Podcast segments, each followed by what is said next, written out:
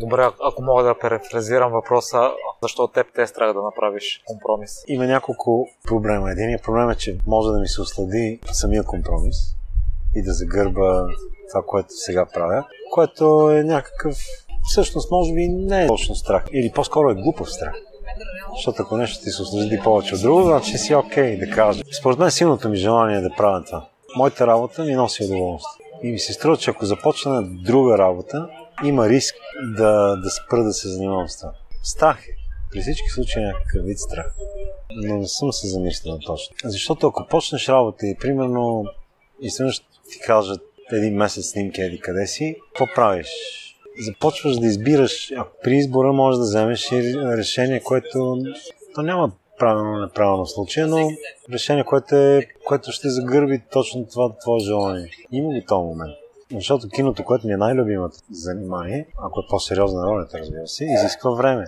Изисква време преди снимки и то много. Изисква време по време на снимки. Ако участваш и по друг начин, може да изисква време и след снимки. Но говорим за много време. Защото ако човек не се отдаде изцяло на нещо, то има риск да е половинчат. Има го и този проблем. Някои от любимите ми неща, които аз съм правил, са неща, които съм се трудил много, които са ми отнемали огромно количество време, независимо дали са малки или големи. Защото се е случвало за нещо, което е 7 минути като крайен продукт, да съм отделял десетки дни. И то много часове в тези десетки. И това ми се струва, че когато направи човек компромис и започне нещо друго, може да не му стигне време да прави нещата, да прави нещата както иска. Не както трябва, защото не съм си, не е задължително условие, че нещо при всички случаи е хубаво, когато човек вложи много труд в каквото и да било. То ще даде плод. И този плод ще е симпатичен най-малко. И поне ще си личи труда, който е вложил. Обикновено хубавите неща винаги са благодарение на, на много усилия. Рядко е или случайно се случва да, да стане нещо хубаво без никакво усилие. И така, аз познавам много, много хора на изкуството, които, които са се отказали от изкуството. Най-вече поради факта, че то не ги изхранва. И това е много тъжно и е проблем в България. И е, може би, большинство. Защото дори тези, които упорстват, те пък страдат от недоимък. Пак казвам, огромна част от хората на изкуството в България. Единици са тези, които живеят околно, богато, но това е много малък, много малък процент от хората на изкуството живеят в лукс. Като малък процент, според мен са под 10% от хората на изкуството. Има някаква част, която крета някакси и има голяма част, която е на ръба. И това е много тъжно това не, не, нелогично просто даже. Нелогично е актьор в Народния театър да получава 300 лева заплата. Наистина нелогично това. Някак си не мога да си го обясня защо се получава това. Защо се получава, че един актьор понякога взима по-малко от, от професия, която е техническа, например, в кино или в телевизия. И защо това се смята за нормално? Това най-не мога да си го обясня. Защото един филм без актьор принципно не се сещам за такъв филм.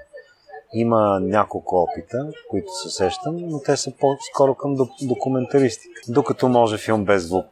Естествено, в сегашно време е трудна работа, но при добър сценарий всъщност има и съвременни филми, които нямат, нямат диалог. Не може без камера, разбира се. Филм, но може без кран, може без а, кой знае какво осветление и така нататък. Тоест, теоретично човек може, един режисьор може да се лиши от някакви изразни средства, но от актьор няма как да се реши. Няма как да има филм. А пък актьора често взима по-малко пари, отколкото техническите средства. Това е невероятно и е нелепо.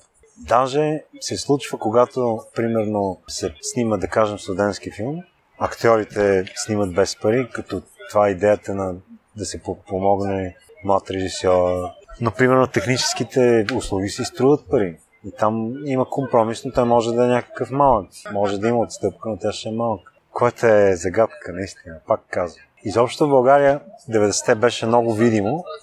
Сега да кажем, че в много сфери вече не е така, но според мен всъщност не се е променило много-много. Но човешкият ресурс, труда на човека е по-ефтин, отколкото машината, отколкото някакви такива неща което е странно.